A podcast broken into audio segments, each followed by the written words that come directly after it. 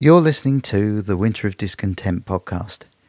It's taken me until season four to realise I can abbreviate this to WADPOD. I've just set up a Buy Me a Coffee account for people who want to support the work we're doing and help us with sourcing some of the contemporary accounts, newspapers, magazine articles, etc., that we need to tell our story. Plus, it's not widely known, but the whole show is recorded on an iPhone so the equipment seriously needs upgrading. So if you'd like to be a supporter, please go to buymeacoffee.com forward slash wadpod, W-O-D-P-O-D, and leave a tip. It's not a subscription, just a one-off show of support. Anyway, on with the show. How are you doing, Mr. Grossman? I'm fine, thank you, Todd. Hey, this is uh, you are the star of the show tonight, Yes, thank you. and you No, the deserve to be. Thank you. The Beatles are the star of the show. The Beatles' words are very much of their time. I will present as much context for their statements as I can, but there will be language and views expressed that may not fit with modern sensitivities. But this is 1969. Until they invent the time machine, these words remain unchangeable. Good morning. nine, eight, This seven, is roll six, 29. five, four, 29. three, two, one. Don't operate under these conditions, boy. You know, we're coming out. It's like, it's like that. We're like, we're striking. That's what it is. It's like a strike. And that's what we're going through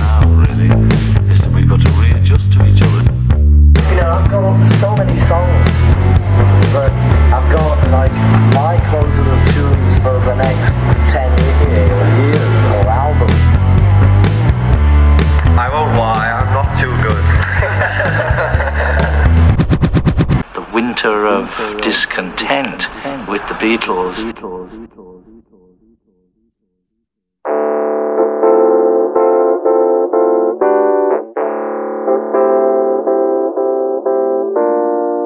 Hello, and welcome to Winter of Discontent, the podcast that takes a deep dive into the recordings of the Beatles sessions for the Get Back project. My name is Nick. Join me now as we embark on this epic journey together.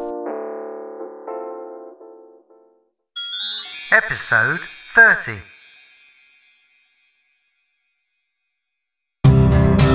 We're back for season 4.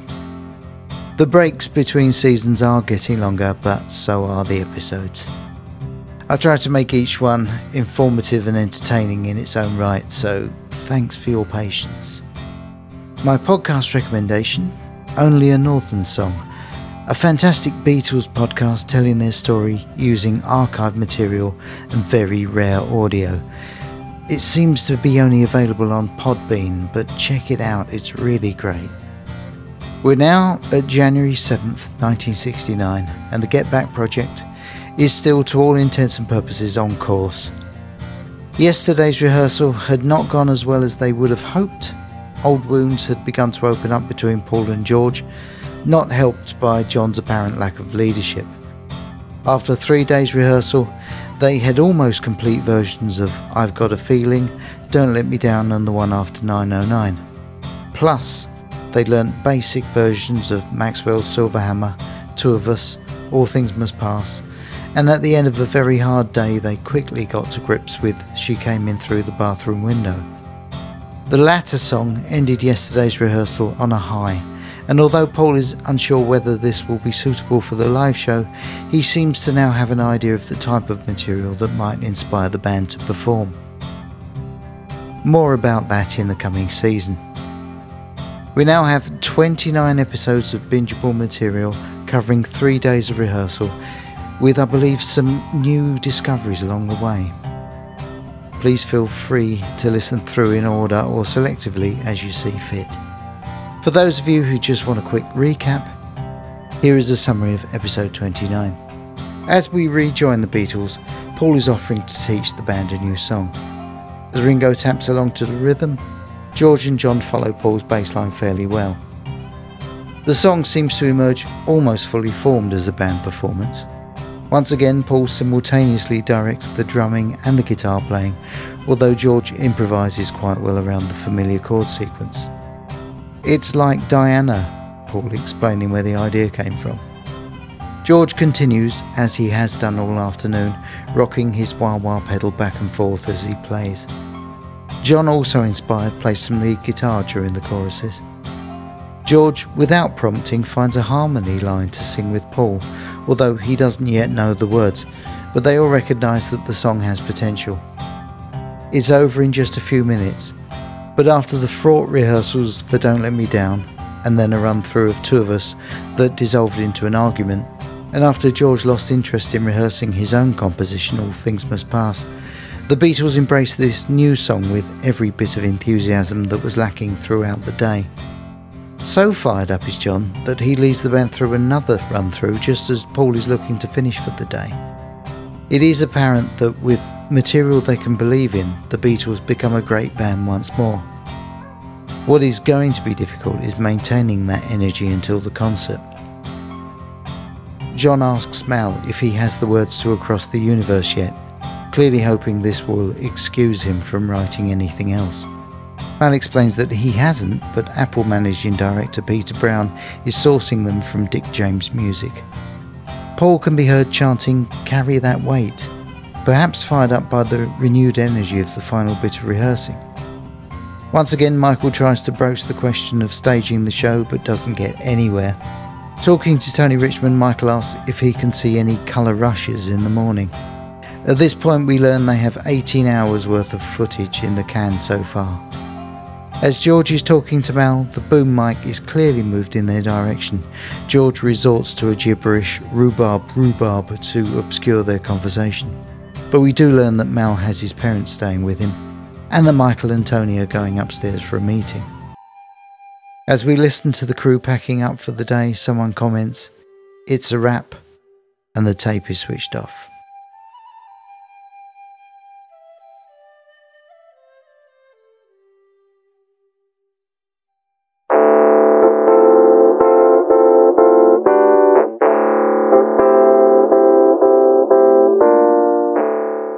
And so to January 7th, 1969.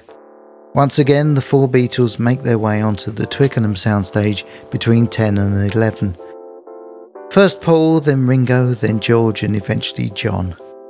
Photos and footage from this early part of the day show that Yoko was not present, although she does join them later, braving London's damp but not too chilly weather. Predictions for this month had forecast much colder, icy weather, but areas of low pressure became slow moving to the west of Ireland and drove the more severe weather fronts out to sea. Instead, the UK was treated to mild southerlies and southwesterlies, making the potential for some kind of outdoor performance in England a viable alternative to the heat of Sabratha, should anyone suggest it. Of course, we don't know exactly how the Beatles spent the previous evening.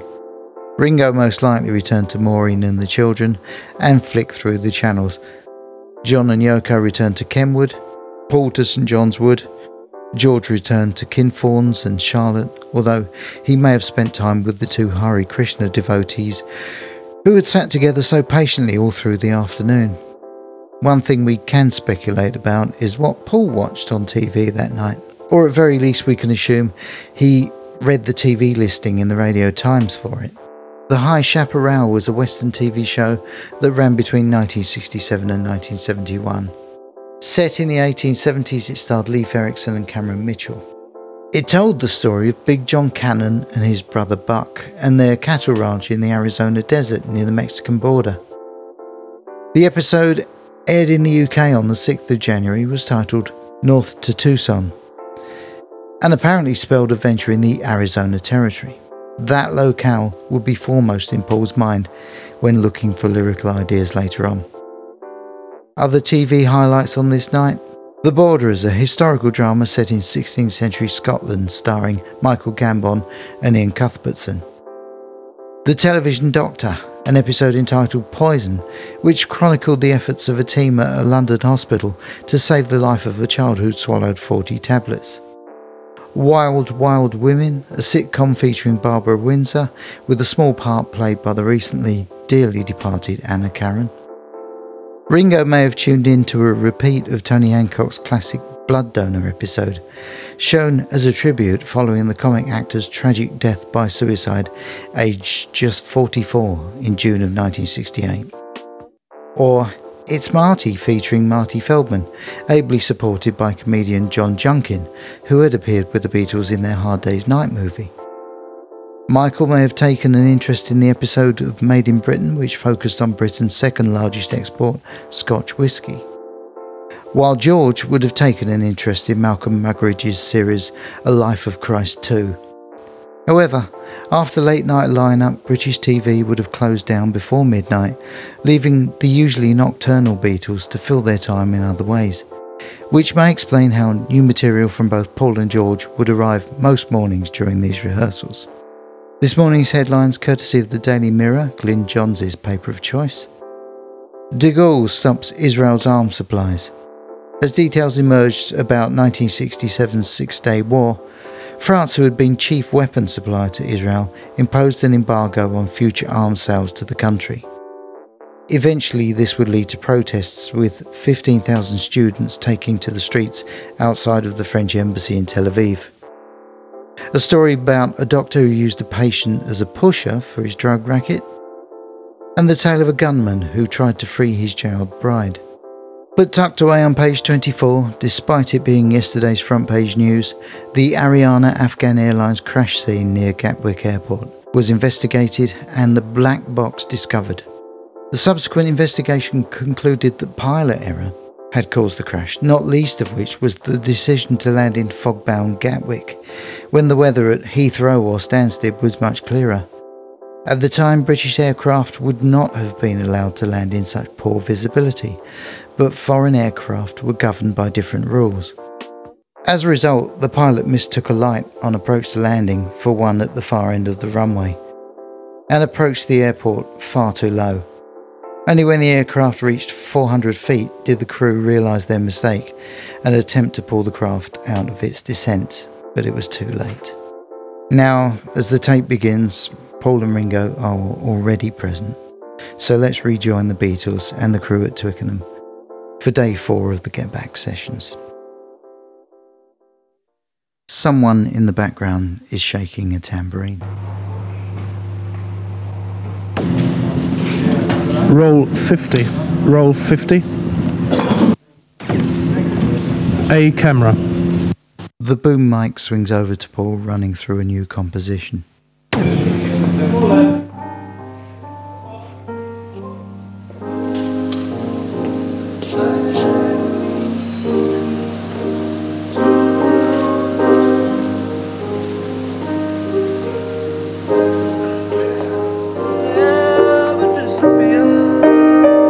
He's just got one verse so far.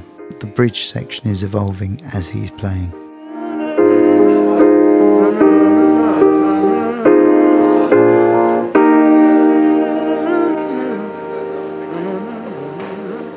Musically, all the ideas are already present, including the ending.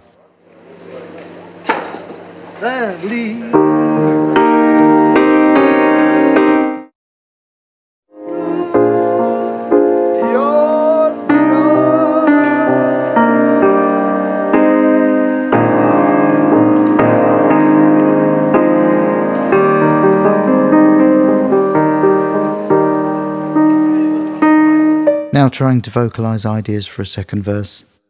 It's an intriguing insight into his composing process.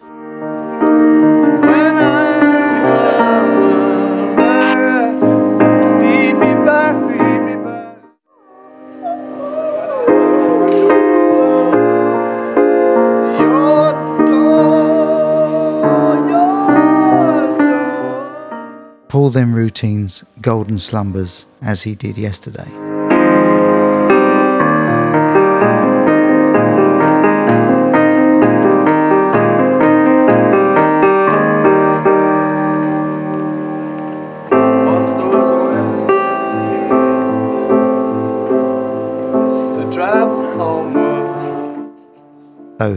Throat needs to warm up.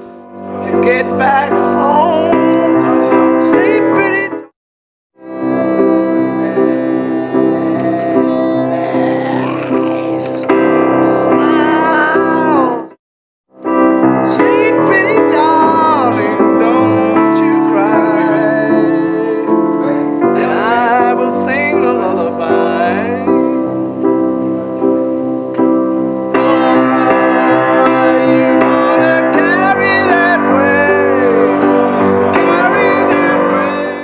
Whether he's just thought of this or worked it out in advance, Carry That Weight has now evolved into a chorus for Golden Slumbers, as opposed to a standalone song.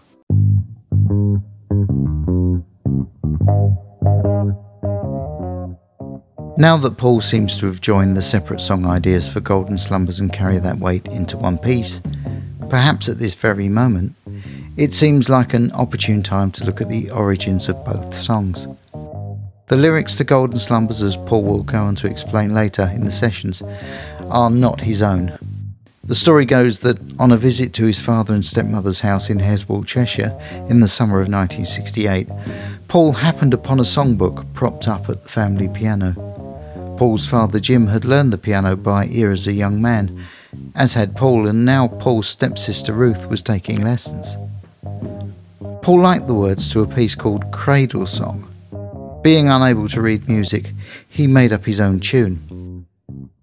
As can be seen in the Get Back documentary, Paul does actually record the tune, so his explanation for using the nursery rhyme written by Thomas Dekker, a contemporary of Shakespeare, has been simplified and embellished over the years.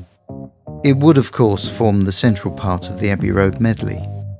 In fact, the chord sequence in the verse, A minor seventh, D minor,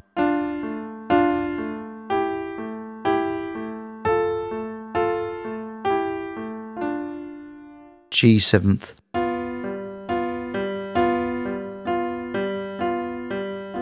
C is reused in Paul's song You Never Give Me Your Money, suggesting that this latter tune was intentionally composed to be part of a longer piece.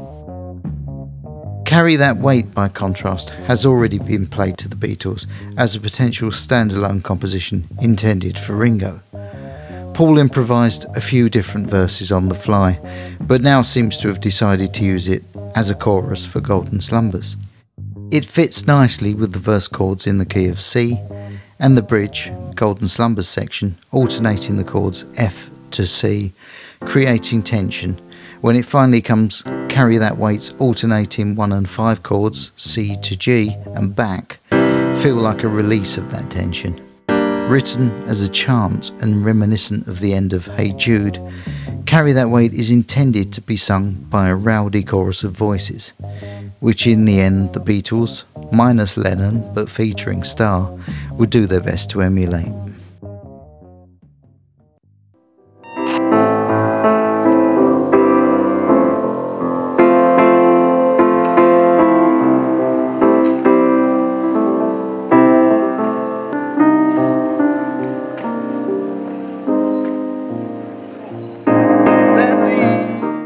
Returning to the long and winding road, it's easy to imagine how Paul constructs songs out of very different musical segments. The long and winding road could have ended up connected to Golden Slumbers or Carry That Weight, or even been included in the long medley on Abbey Road later that year.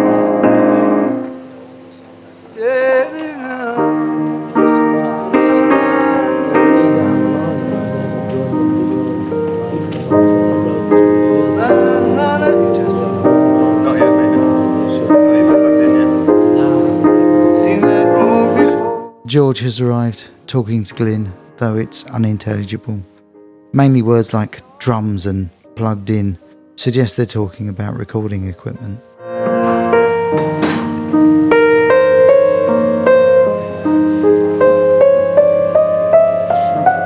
Paul now runs through the castle of the King of the Birds.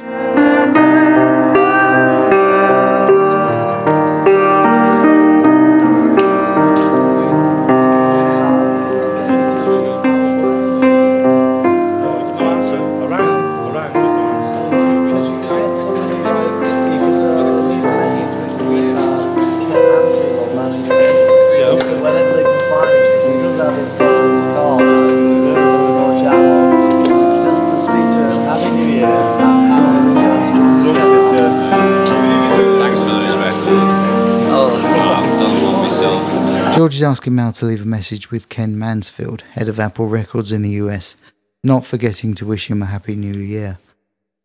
It sounds like they think Ken may have the business card of some unidentified person George wants Mal to ask that person how Ringo's drums are getting along. It's not clear what this refers to. Ringo follows on with a comment which I can't quite get. It may relate to what George is talking about. Thanks for those, but I've done one myself. Ken Mansfield was recruited as US manager of Apple Records in 1968. By January of 1969, he was operating out of the Apple offices at 3 Savile Row and was therefore perfectly placed to witness the Beatles' rooftop performance in person. His distinctive white overcoat is prominent in the Let It Be and Get Back films. Ken got his start in music during the folk boom of the early 1960s. As a college student, he joined his fraternity's folk band, much in the same way that British teenagers had formed skiffle groups.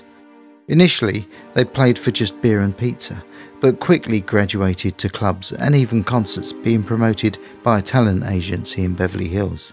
As rising stars, Ken and the band were able to rub shoulders with influential people in the industry. An executive from Capitol Records approached Ken and sponsored his application for an interview there. He secured the job and, by some extraordinary good fortune, was set to work with the Beatles on their US tour of 1965. They hit it off straight away. As Ken describes it, he was a young guy in my 20s with a suntan, a Cadillac convertible, a house up on the Hollywood Hills, everything they had grown up reading about in Liverpool. In a way, they were just as fascinated with me as I was with them. When the Beatles returned to America in 1966, they worked together again. He clearly made an impression. When the Beatles formed Apple in 1968, Ken Mansfield was their obvious choice to set up and run the US arm of their record company. They liked him because he was young and very much one of them. Everyone they worked with, the board of EMI or the chairman of Capitol Records, wore suits, had grey hair, and were in their 60s. For their part, the Beatles were slightly in awe of the cool but professional American. As Ringo put it, we didn't really have much to do, so we would sit around and think of ways of how we were going to impress you, Ken.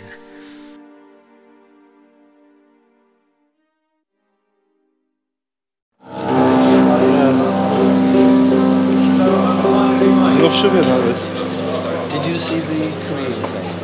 Only bits of There was a it, because I kept switching to it. It was a badly cut. I didn't see it. I saw. I said something about film. After Mal checks there's enough sugar in their tea, George brings up the Cream documentary that they discussed yesterday. Once again, the criticisms from Ringo, George, and Mal are about the editing of the film. Ringo repeats that he only saw bits of the show but kept switching over to Rowan Martin's Laugh-In. He describes the editing style as similar to what they did with Arthur Brown, presumably the promotional clip for Fire. Arthur Brown released Fire in June of 1968. It reached number one in the August of that year. An unusual lineup of Brown on vocals, Vincent Crane on organ, and Drachen Theaker on drums. There were no guitars or bass on the record, although Crane arranged a brass overdub. Brown was discovered by Pete Townshend of The Who, who got them a deal with Track Records, and is credited as associate producer. The promo clip for Fire, which is widely available, isn't really as Ringo describes. There may be another performance he's thinking of, but there is a performance by Joe Cocker singing with a little help from my friends that is similar to the Cream film, so it's possible he might be thinking of that. It was as if, It was it too was as if, you know, they It's tried like to they make used to do with all the Brown Young. It He was such a You never saw his show, and it was with them.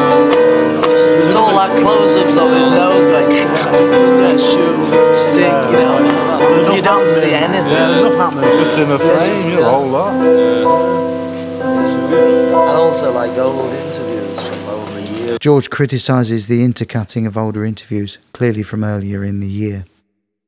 Paul, after making some goonish noises, starts playing through the hits.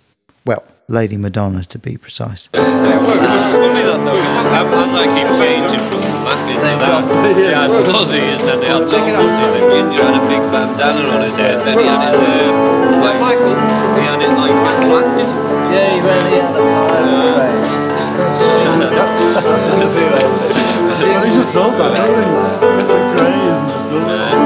Ringo talks about the juxtaposition of switching from Ruth Buzzi on Laugh-In to Ginger Baker and then noticing the continuity errors. But it was great, just kept. You know, it was like, I kept saying.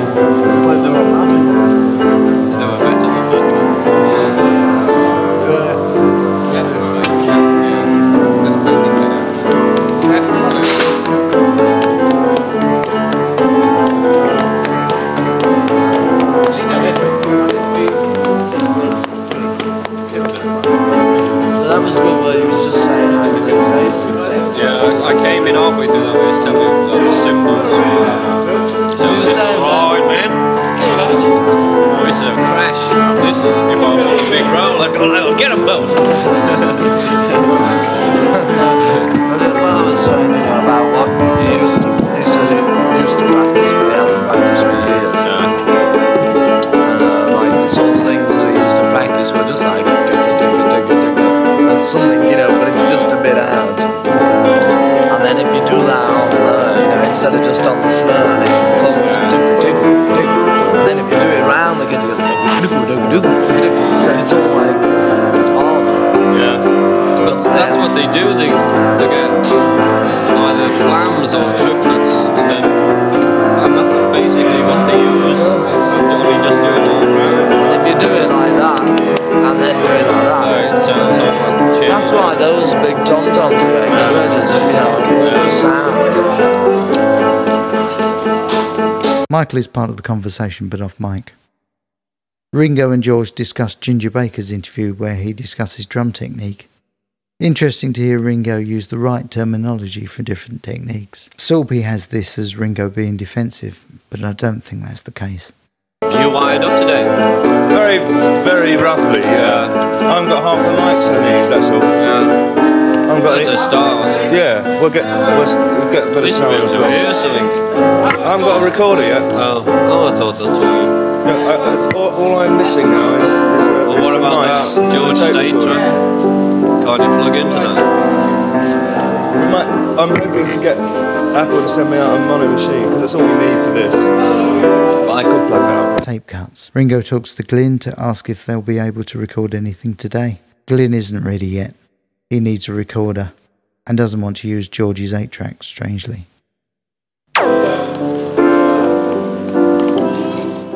Paul is still improvising, George not too taken with the smell of Michael's cigar.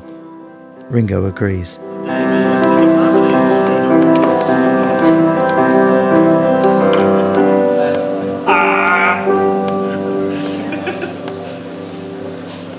His cigar does not stink,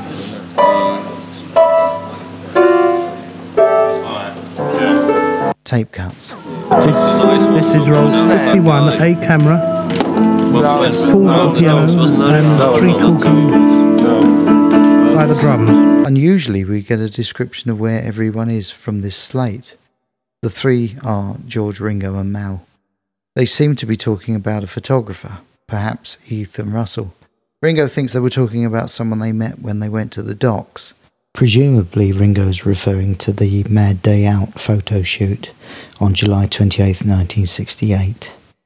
Mal says no, but he's seen a lot of his stuff and he's very good, and he's a nice guy. We need some stills, says Mal. Ringo interjects Beatles book, having commented on the third that there were no new pictures in it. But he's, I've seen a lot of his stuff and he's good, you know, he's a nice guy. We need some stuff. Especially, They you take know, all so- the conversation as well. Yeah.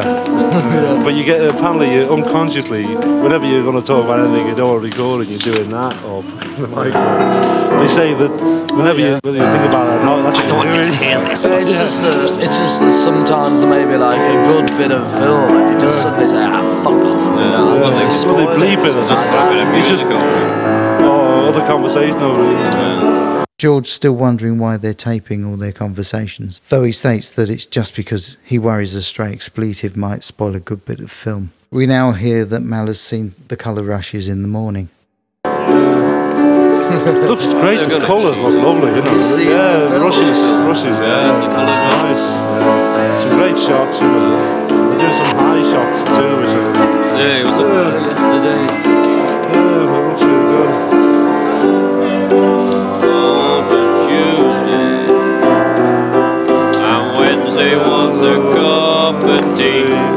As Paul runs through bathroom window, they sing along and Ringo irreverently plays with the words. Is Joe the chauffeur coming? He comes up at lunchtime. at lunch hour. What are they doing before then? Yeah, well, tell him to go out to our house before lunchtime. Yeah, okay. Why does he come at lunchtime? He lunchtime? brings macrobiotics up for John and Yoko. Well, tell him to go to our house and there's something, uh, a wooden case of an amplifier that he could pick up from Margaret and he can take it in its box back to Alex.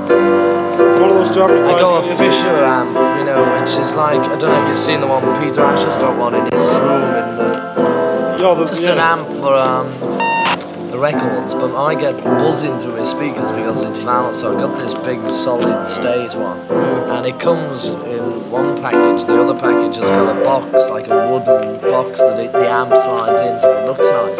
But it's, it must have been in a warehouse somewhere and got soaking, and it's all the wood is mouldy.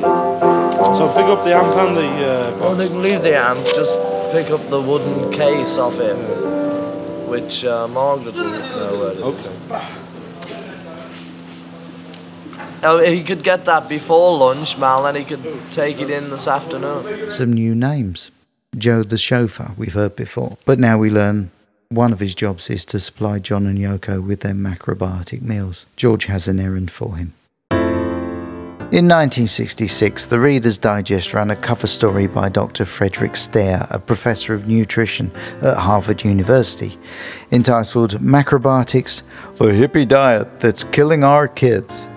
It was a reactionary response to what was seen as a most un American food craze. The concerns raised by the article were enough to cause the FBI to visit Irma Paul's macrobiotic bookshop on Fifth Avenue in New York and to see several books and pamphlets. Paul was instructed not to sell any books until the investigation was completed. When the FBI did return, it was to remove all of the books from the store and incinerate them. Such was the moral panic at the time. The macrobiotic diet wasn't new. It was first popularized in Japan by George Ohsawa, who learned of the diet while seriously ill as a child with tuberculosis from Sagen Ishizuka, a high ranking army doctor concerned at the adoption of a Western diet in Japan.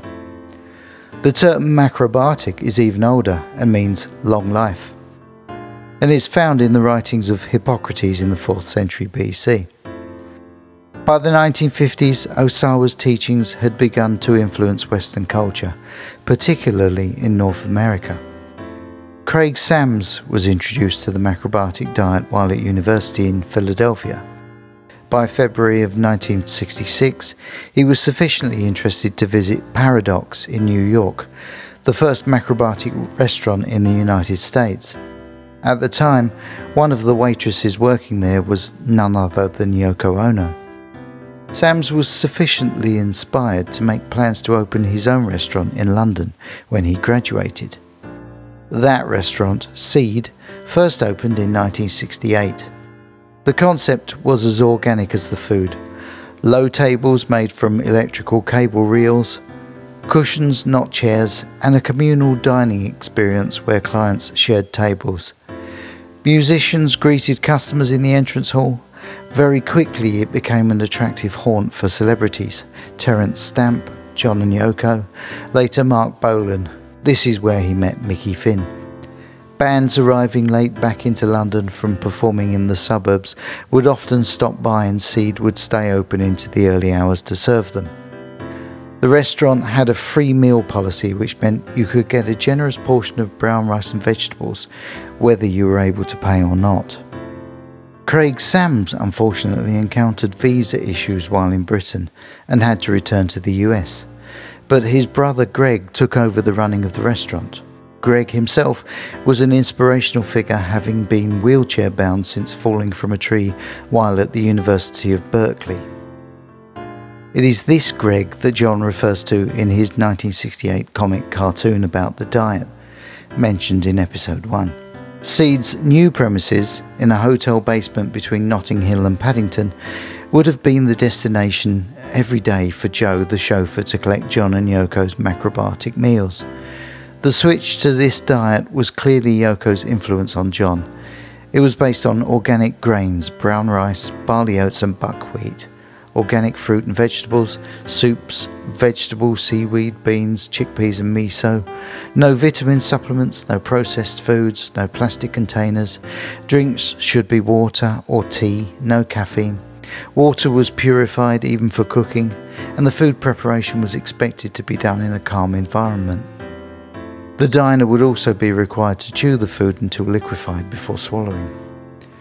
John and Yoko's friendship with Greg and strict adherence to the diet led to one bizarre tale, which Greg likes to tell. One time, Yoko needed a blood transfusion but only wanted vegetarian blood. Greg spent the day rounding up vegetarians and ferrying them to the hospital in John's Rolls Royce to see if they were a suitable match. John maintained his interest in the macrobiotic diet until his death, as he explained in his 1980 Playboy interview to David Sheff. We're mostly macrobiotic, but sometimes I take the family out for a pizza. Craig Sams went on to found the Whole Earth Food Store and Green and Black's chocolate range. Yoko Ono will be 90 in 2023.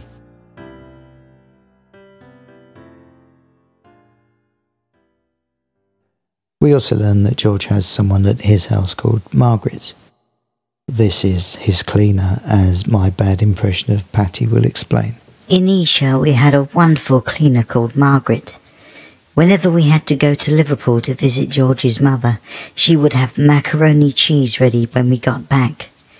She used to love John Lennon visiting and would say to him, Have you got any of those lovely pills? And John would give her an upper. Afterwards, she would vacuum like a maniac, very different from her normal self. She was adorable.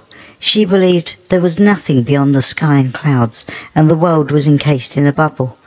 When she saw the moon and the men walking on it, she refused to believe it.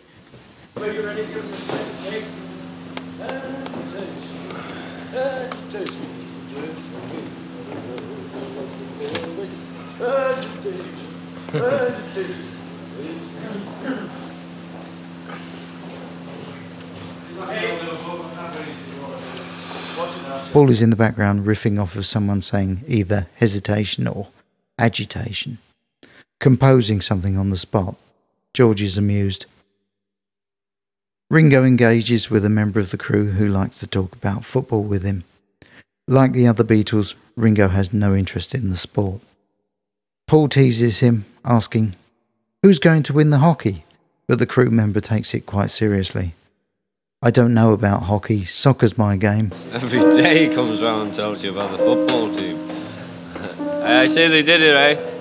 Uh, Have they been, do they play every night? I don't I think so, the way he, he just tells you about any team. Yes, it was Chelsea yesterday. Yeah, the hockey championship this year. Soccer's my game. Yeah. Drafts is mine. Ringo is being sarcastic. He asks George, Who's going to win the cup? George is less polite in his response. Alright. I don't give a, I don't give a shit who wins it.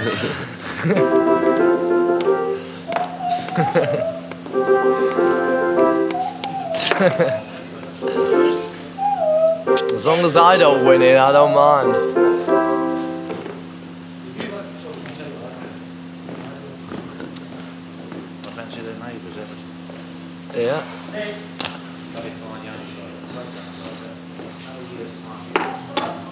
They'll all be old men. Ringo's still laying on the sarcasm here, which seems to be going right over his head. Unperturbed, the guy states he personally fancies Everton to win. Actually, it was Manchester City.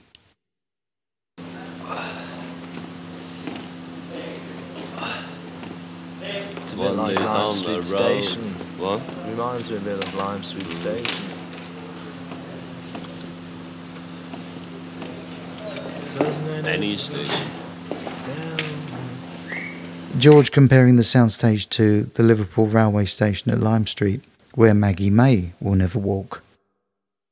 Uh, yesterday, Paul was saying something about the picture of us all with Maharishi. Did you hear him say that? Mm. And I was just doing messing around and I saw that a big colour picture and I just looked at it. Yeah. And it's too much. It's really great because that. Anyway. I'll have a look at it. You look alright. but uh, The one where we're all sitting well, around. know, it's got the Henry Paul Grossman and, one. Paul and Jane and John Cyn are on the right. And then there's Patty and me, you and Jenny, I think. Yeah. but it's uh, just looking at, at that side of it, they just don't have a clue what it is they're sitting there holding the flowers for. It's too much. Because I never know, I thought about it, you know, just oh, No, I just until I looked at Tilly's head, and there was the picture. Especially uh, Paul and Jane and Cyn, they just looked in agony.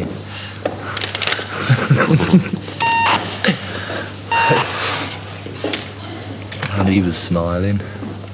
Mahi. Yeah. Ringo calling Maharishi Mahi. Henry Grossman shot the Beatles extensively between 1964 and 1968. Despite a background in classical music and portraiture, Henry, only a few years older than the Beatles themselves, developed an immediate rapport with the group. In addition to covering their initial appearance on The Ed Sullivan Show and the movie locations of Help, Henry enjoyed unprecedented access and was invited into the Beatles' homes to photograph them informally with their friends and families. The photograph that Ringo was referring to was taken on their trip to meet the Maharishi in Bangor in Wales, and it features Paul and Jane, John and Cynthia, George and Patty, and Ringo sitting next to Jenny Boyd because his wife Maureen had just given birth to his son Jason. Went through it like a dose of salt. George's suggestion for a lyric?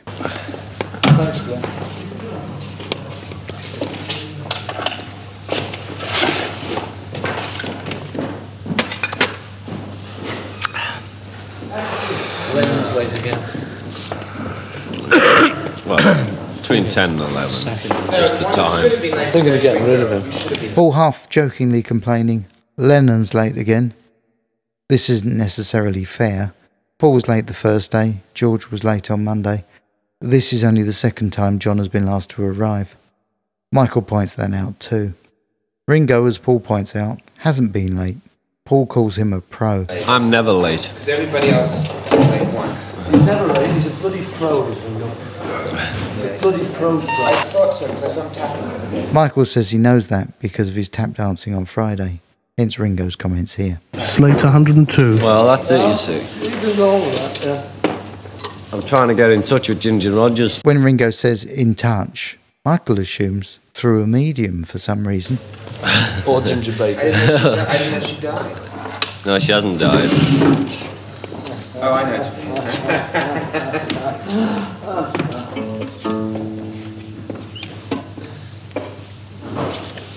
Still standing by.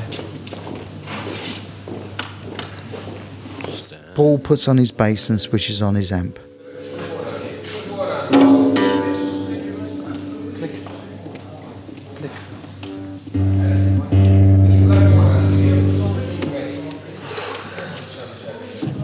Anybody tell me? That's George singing a line from Bathroom Window, one of the more successful rehearsals from yesterday.